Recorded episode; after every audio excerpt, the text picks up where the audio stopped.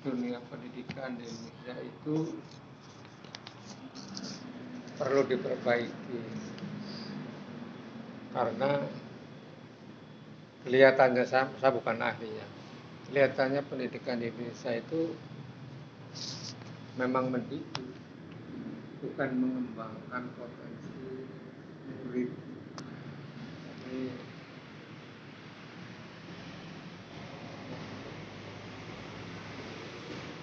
ingin mencetak manusia sesuai dengan kita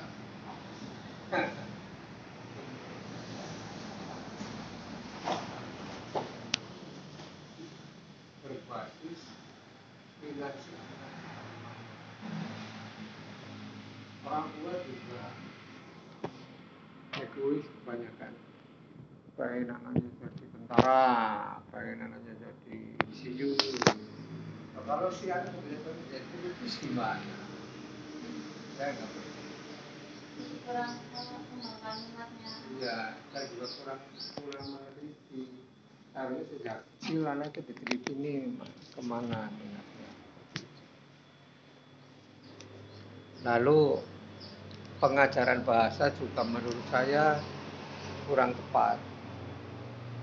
Pengajaran bahasa itu ditegakkan kepada aturan-aturan ejaan jadi ada awalan akhiran sisipan gitu. mestinya pelajaran bahasa Indonesia dimulai dengan sastra Indonesia. Nah yang tadi yang nah, pendukungnya itu boleh belajar tata bahasa tapi lajurnya itu mainstreamnya itu pengajaran sastra. Jadi anak-anak itu nanti akan kaya dengan literasi dan pengajaran sastra diberikan tapi salah. Gurunya tidak siap. Sekolah juga tidak siap. Perpustakaannya miskin lalu pengajarannya itu suruh menghafalkan buku ini karangan siapa? Buku ini karangan siapa? Eh, pelaku utamanya siapa? Bagaimana? Bukan bukan anak suruh baca buku lalu suruh ceritakan apa isi buku itu pendapatmu bagaimana tidak begitu jadi miskin saja pengetahuan. apalagi pertanyaan Dalam dunia kepenulisan ini ya Pak, kan Hmm. biasa kan sekarang itu di era digital bu- bu- membaca buku itu tidak harus menggunakan buku ya, Hmm, betul. bisa menggunakan HP. Tapi realitanya dengan dipermudah seperti itu tetap tetap angka melek bacanya itu masih rendah di Indonesia. Iya. Itu tanggapan Bapak bagaimana terkait? ini ini bisa alat-alat HP ini bisa dianggap sebagai eh, malapetaka literasi. Orang hanya membaca teks yang pendek-pendek dan sangat mudah terpleset kepada teks yang tidak perlu. Karena HP ini menawarkan semua teks ada di situ. Teks yang sebenarnya malah tidak tidak detail. Nah, kalau yang bangsana bangsanya Sontoloyo Sontoloyo itu itu disukai. Anak-anak sendiri sukanya yang Sontoloyo itu. Jadi kalau menurut saya banyak merugikan saya nggak punya. Nggak punya saya. Kamu tahu kan Iya, HP saya itu jadul yang segini gedenya itu. Nokia kecil. Nokia kecil. Kok saya eksis saja? Orang ini kemaruhnya kebangkitan benar. ini manfaatnya banyak, sekaligus sampahnya juga sangat banyak. Iya betul. Mau belajar ya tiba-tiba gatal tangannya ingin beralih ke situs yang jelek-jelek.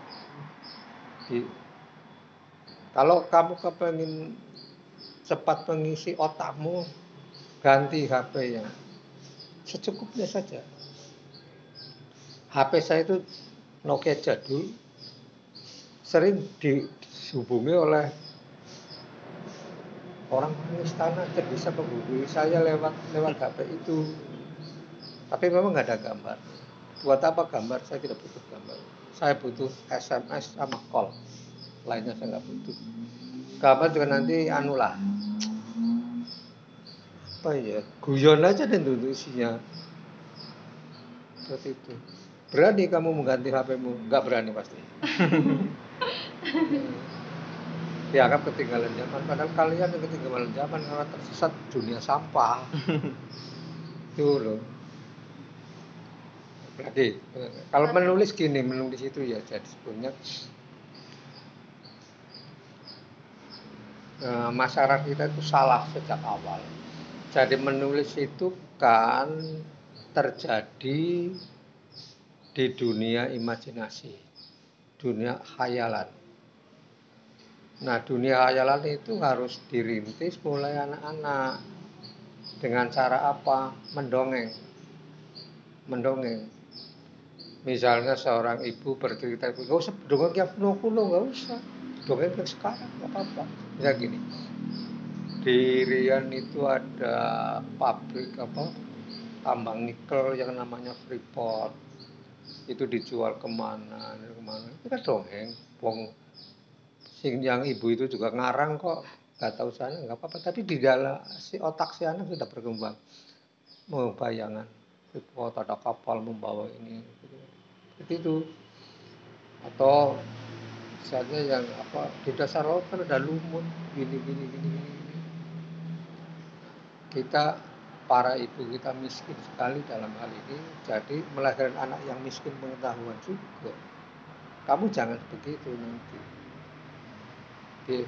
Nah, dari dong dari dongeng kemudian berkembang imajinasi, kemudian baru bisa menulis. Tetapi harus didahului dengan membaca. Setelah uh, imajinasinya dikembangkan melalui game, setelah anak itu bisa membaca, kasih bacaan sesuai dengan umurnya. Begitu. Jadi kalau kita misalnya membaca uh, riwayat hidup Bung Karno. Kita kan belum pernah ketemu Bung Karno, kita bisa membayangkan. Nah kita yang kayak gitu kayak gitu ini sistem pendidikan kita konyol. Gurunya kejar gaji saja, ya kita pikir kenaikan gaji aja. Anaknya berkembang itu kita tidak urusan. Jadi anak-anak itu dijahati oleh kita, dibikin miskin oleh kita. Nah, kalau anak saya hidup dalam dunia literasi sejak kecil. Nah, buku penuh. Apa pernah masuk ke perusahaan saya itu? Nah, anak, -anak saya itu besar di tumbuh di tengah ruangan-ruangan yang penuh buku. Jadi semua bisa bisa mentas dengan dengan literasi sangat tinggi dan sangat terpelajar. Anak saya yang paling tidak terpelajar itu dokter spesialis itu yang paling tidak terpelajar. Karena dia belum S3 lainnya S3 luar negeri lagi. Asar itu menurut kamu Asar ya? Iya. Itu S3 nya di Hokkaido University Jepang. Sita di Freiburg semua S3 nya jadi sejak kecil sudah mengenal diawali dengan dongeng lalu dikasih bacaan sehingga lama-lama ada tuntutan harus membaca. Seperti orang merokok itu loh tadinya kan males tapi lama-lama malah kecanduan rokok. Jadilah orang yang kecanduan bacaan. Saya ini sudah membaca dua koran gini hari ini Kompas sama Suara Merdeka sudah saya baca nanti sebentar lagi datang mungkin anu radar datang siangan itu Padahal saya mulai membaca, mulai suka membaca sejak sebelum SD. Kalian? Anak sekarang gimana? Bapak saya itu boleh dibilang yang paling berjasa kepada saya soal literasi itu. Tahun 1955, bapak aja belum lahir ya. 955 saya umurnya air 48 7 tahun ya? Iya. 7 tahun bapak saya sudah langganan koran. Jadi kakak-kakak saya suka baca koran saya kan pengen tahu. Nah diajarin ya. Lama-lama pinter saya dari kakak saya gitu loh. Nah terus membaca dari tahun 55 sampai sekarang Kompas sejak terbit tahun 67 sampai sekarang saya langganan sejak terbitan pertama. Jadi itulah dunia literasi seperti itu mestinya. Soal sastra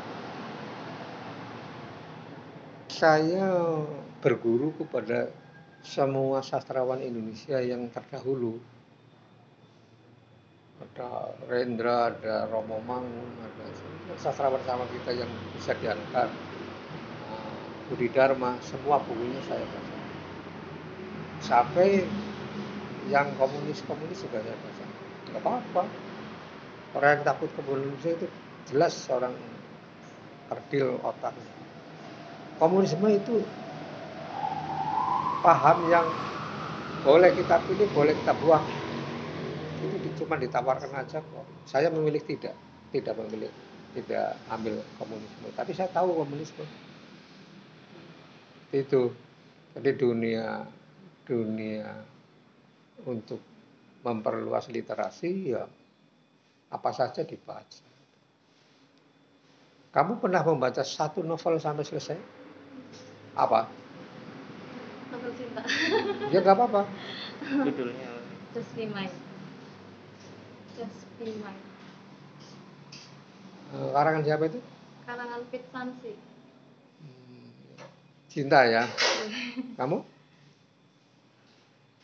pernah ya. Nggak pernah. Ya ampun. Masih pun. Ah, nggak apa-apa lah kalau memang kelasnya malah kelas kita cengeng gitu nggak apa-apa. itu cuman cuman syaratnya harus ditingkatkan kepada novel-novel lebih serius gitu. Cinta kalau cengeng itu cengeng itu sering malah apa namanya apa ya tidak mengembangkan kekayaan otak kita enggak cuman apalah diajak menangis diajak bahagia bahagia mimpi gitu Olah rasa. iya yang seneng pengarangnya aja laris bukunya itu Iya. Makanya buku saya itu sebetulnya juga kisah cinta sebetulnya. Cuma ditulis dengan sangat mendalam. Jadi tidak terasa cengengnya. Sama sekali tidak terasa cengengnya. Itu suatu yang serius. Ya ya cinta cinta juga. Dan kalau cengeng-cengeng itu kan tidak akan masuk kronik sastra Indonesia tidak akan. Ya itu nasibnya ya sampah saja atau jatuh ke pemakan sampah kayak gitu. Saya kasih tahu nih buku saya yang ronggeng Paruk itu sudah cetakan ke-17 sekarang ini. Itu rekor di Indonesia. Ada novel sastra mencapai ke-17 sudah 48 40 tahun umurnya masih berlaku di pasaran saya masih masih menerima royalti dari. Jadi saya sudah 40 kali menerima 80 kali karena satu tahun kan dua kali. 80 kali menerima royalti dari Kompas itu oleh Bu bilang saya menyekolahkan anak itu sangat dibantu oleh buku-buku saya. Gitu karena terbitan saya kan hampir semua di Kompas eh di ya Kompas Gramedia itu. Dia punya jalur pemasaran yang canggih. Sekarang bisa dibeli online. Buku-buku sekarang. Nah, kalau pengen menulis oke mulailah dari cinta. Tidak apa-apa. Itu itu tidak apa-apa. Tapi itu itu pemula. Itu langkah awal gitu. Langkah awal untuk apa? Untuk melatih eh, mengubah gagasan menjadi teks. Nah, itu. Nah, yang yang kedua juga latihan membuat kalimat-kalimat yang yang kalau kalau ditulis itu pembacanya segera menerima. Ada bundet ada kepanjangan ada semacam itu perlu perlu proses tidak bisa sekali jadi. Hmm. orang itu biasanya buku pertama kalah oleh buku kedua kalah oleh buku kedua kualitas teks Sudah pernah menulis apa? Cerita pendek, puisi, apa? Pernah puisi. Puisi. Ya. Ya mantap kan di puisi kalau memang memang uh, apa namanya? uh, panggilan jiwanya ke puisi. Saya tidak bisa membuat puisi satupun. Saya itu prosa, cerita pendek atau novel. Puisi sama sekali. Sama sekali nggak bisa.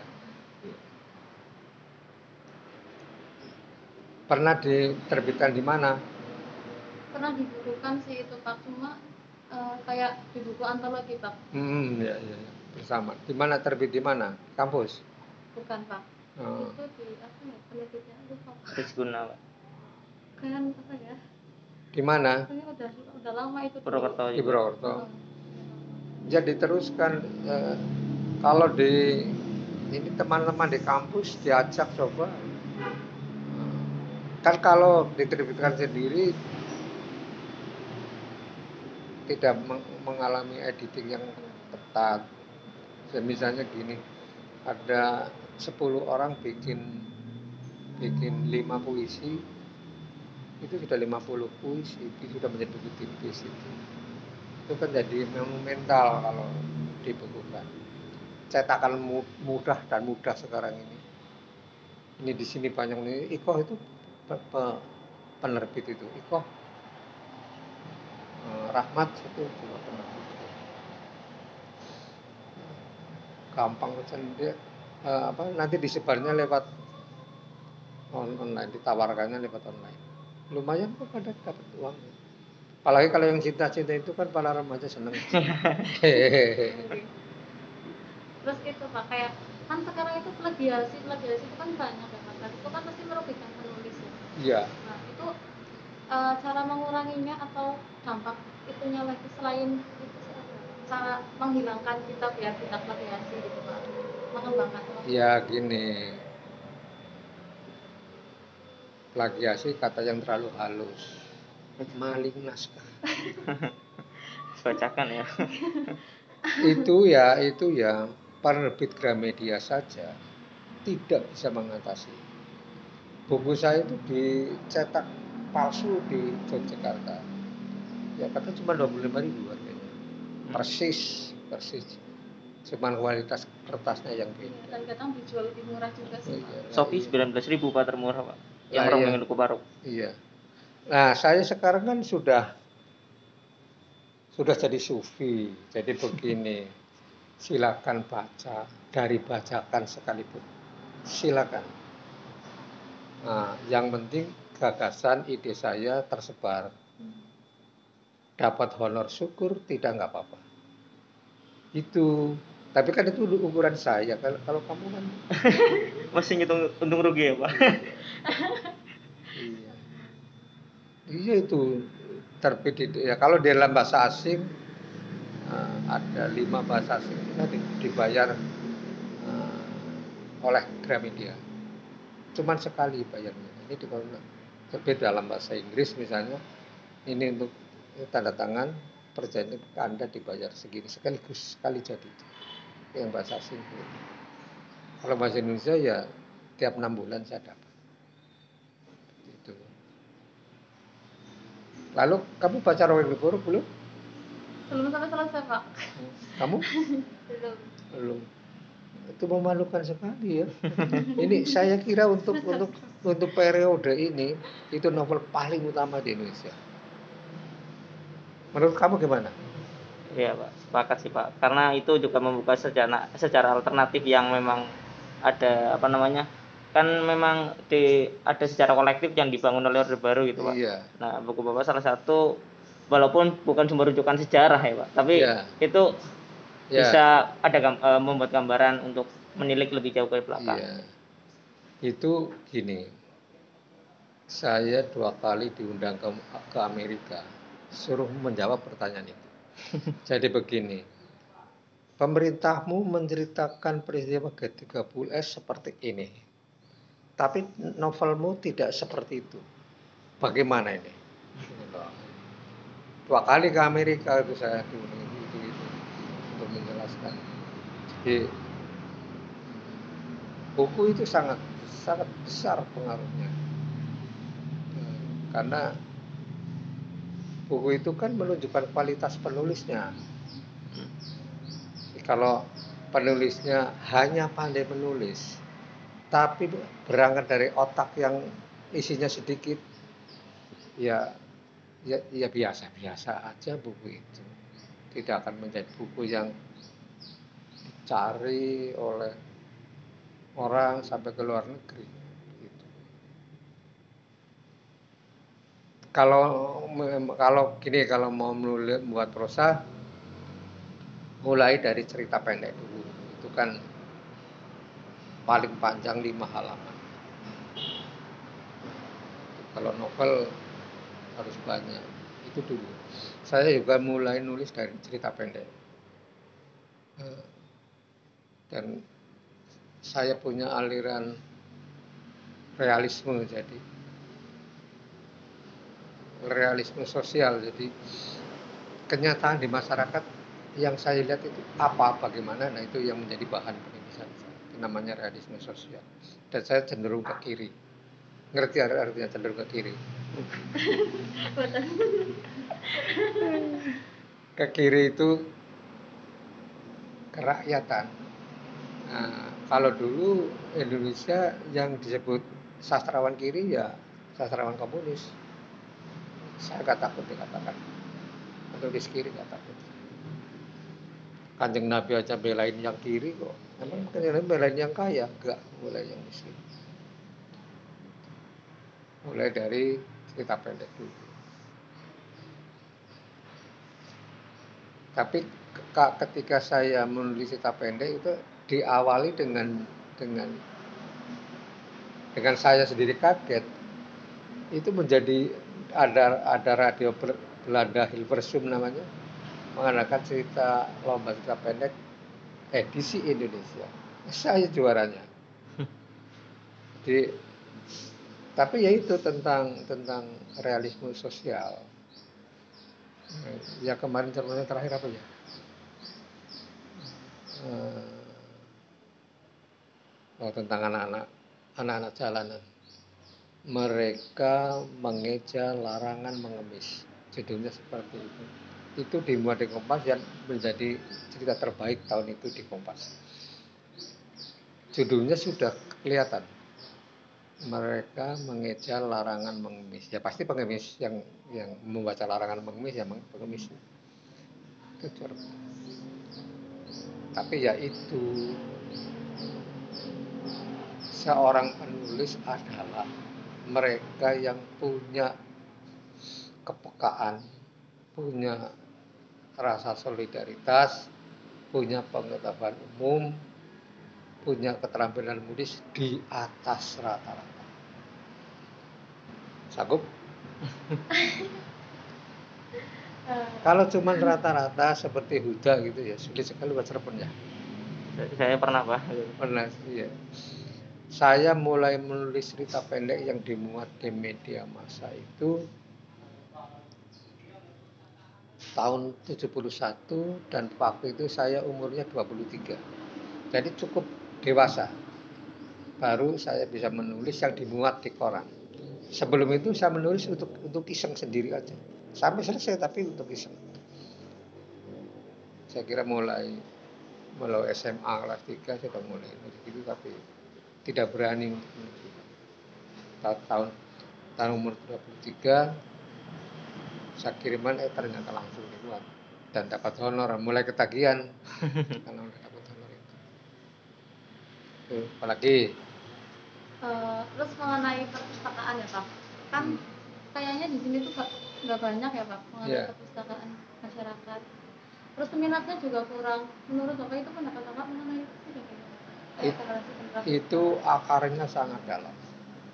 Jadi kita tidak diwarisi budaya membaca. Bahkan di, ditabuhkan membaca. Oleh kebudayaan Jawa sendiri. Jadi pada masa ibu saya itu membaca kegiatan membaca itu hanya untuk para priayi. Kalau orang orang tani pegang buku disangka melanggar hak prerogatif petani gitu. Orang pantas kalau petani nyebeli buku. Seperti itu.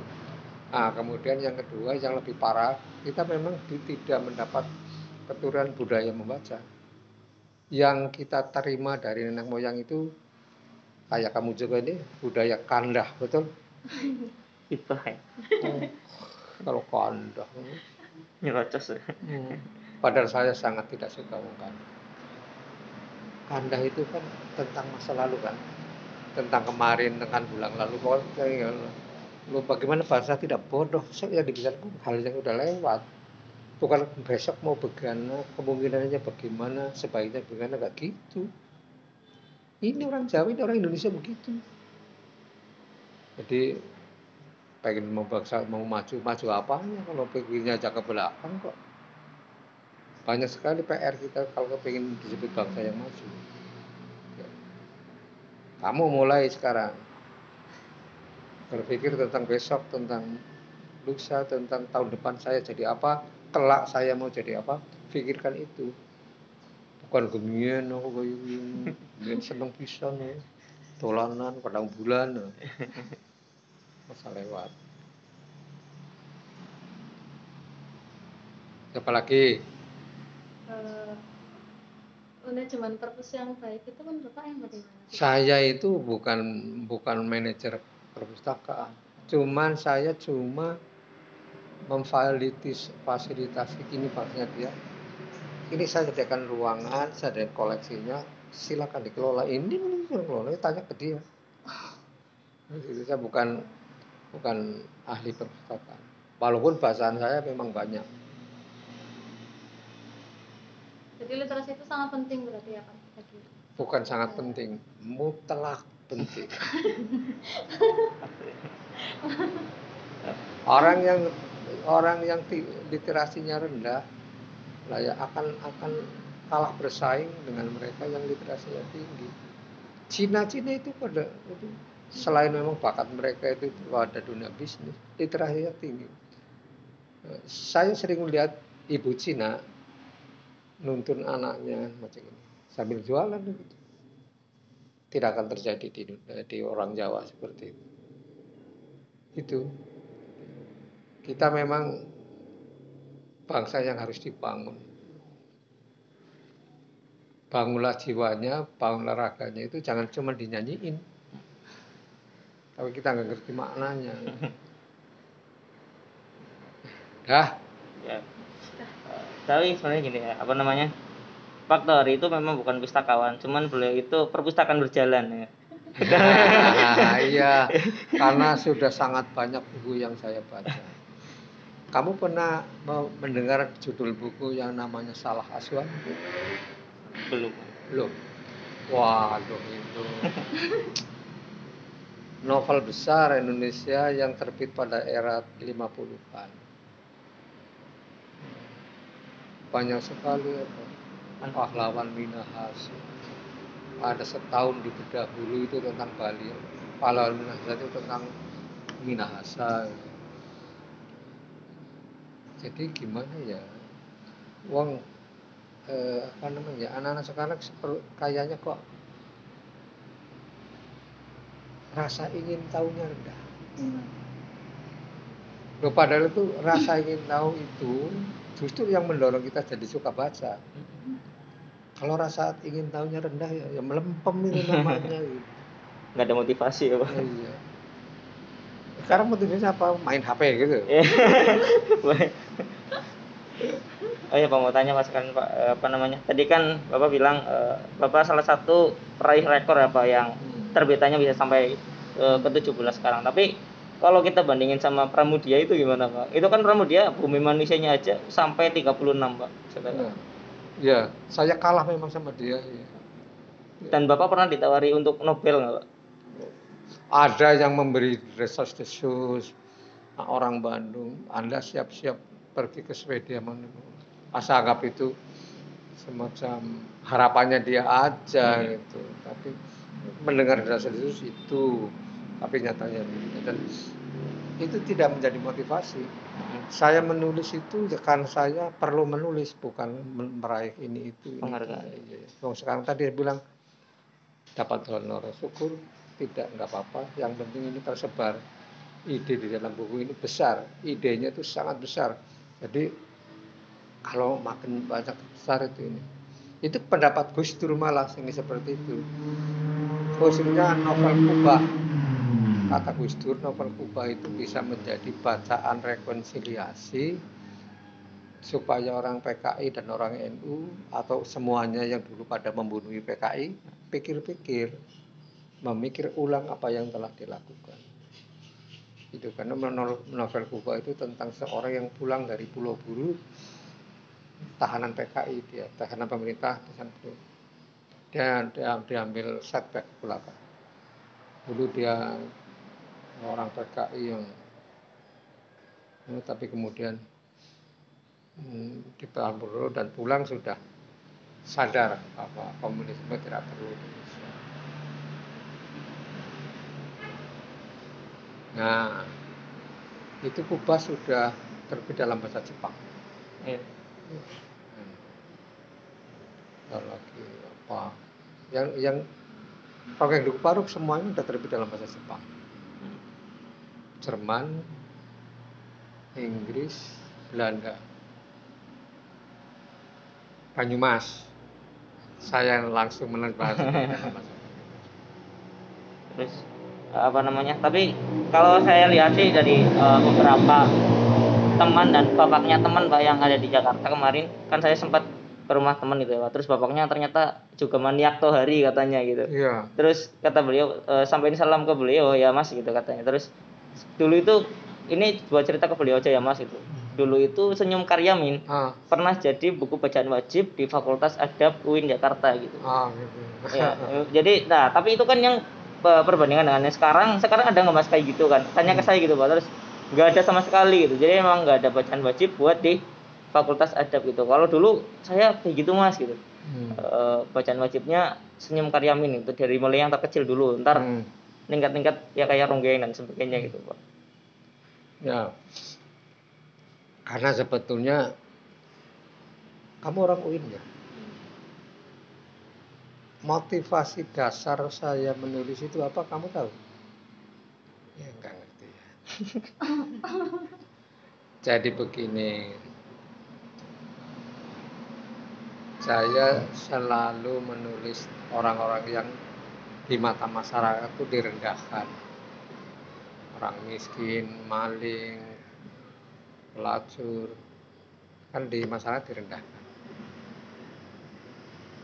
saya tidak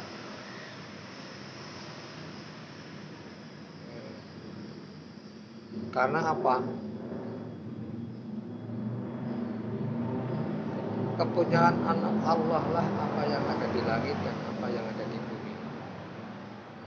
Apal banget ayatnya kan ya tapi dihayati apa tidak? Enggak kan pasti. Anda melihat gelandangan apalagi yang telanjang sudah sebelah mata. Tak katanya orang iman kita ini. Apanya iman di mana iman emangnya cukup, cukup jadi siswa ya jadi NU jadi Muhammadiyah sudah Islam. Jauh jauh jauh banget.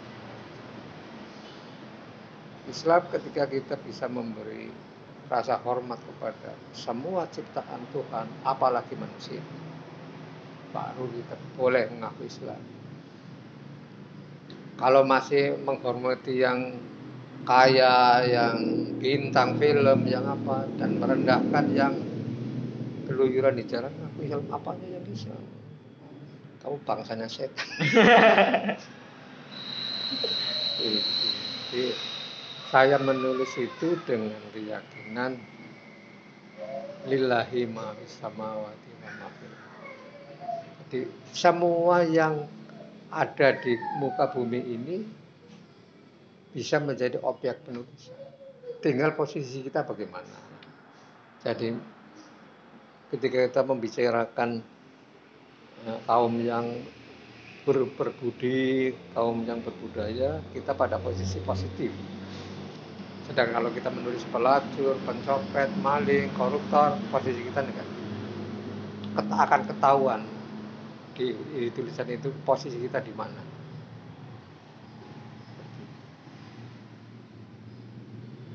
Di, diajarin Pak.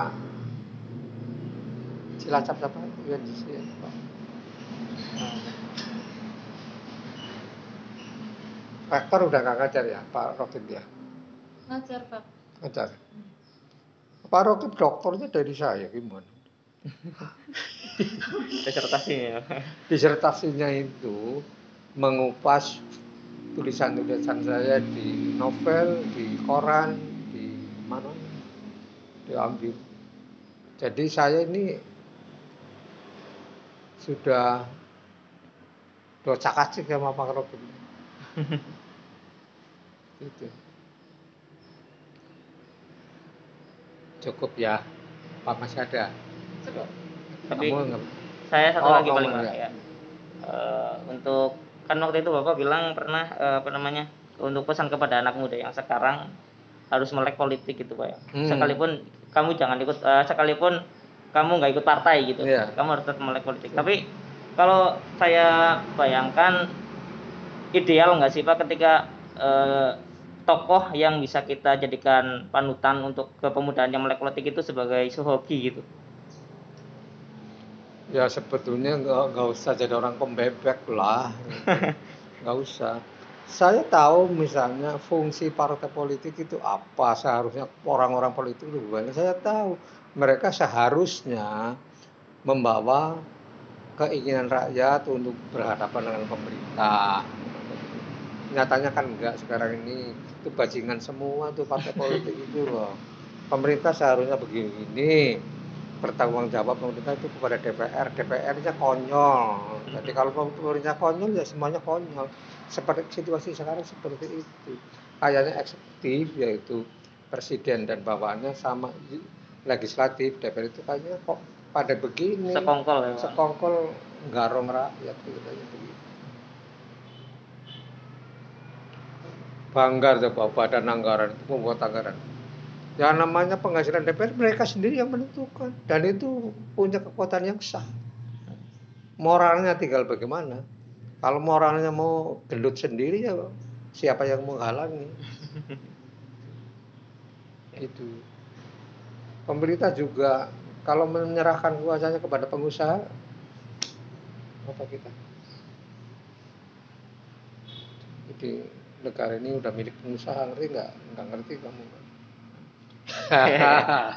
Oh ya Pak, Eh, kalau misalkan ini kan pada pemula juga belum baca banyak-banyak ya Pak. Eh, kalau misalkan direkomendasi untuk eh, buku bacaan yang awal-awal mau mereka baca, tapi eh, jangan baunya bau cengeng terus itu Pak. Itu apa Pak kira-kira? Ah, Terelia lumayan. Tereli ya. Terelia lumayan. Jangan rongeng paru dulu. tidak akan ya? terkunyah, tidak akan terkunyah. Terelie terus itu di lestari. Oh, Dek Lestari. itu aja berat kok di lestari itu tapi ya lumayan itu kan. Kolagong seperti itu seperti itu dulu. Nanti meningkat kepada Seno Gumira Cidarmo itu itu udah nyastra dia itu Berat ah. yang yang ber, sastra ringan Budi Dharma. Profesor Budi Dharma. Itu rektor IKIP Malang. Itu lalu apa ya tentu saja Mirawe Mirawe itu dia dulu dimuat di majalah Vari ma- majalah Femina itu. Mungkin sekarang ada di bukunya mungkin diklik dicari di komputer ada Mirawe baca itu. Hmm. itu seorang dokter deh Eh, apa lancar sekali dan ya ringan tapi lancar dan saya kira perempuan senang cerita seperti itu. Kalau tulisan saya itu tidak membuat orang jadi senang membuat orang jadi berpikir kenapa begini kenapa begitu oke Ya, su- sudah Pak. Sih. Ya, saya kan capek kamu bawa surat apa itu Ya, oh ya Pak, ini Pak, apa namanya? Ini surat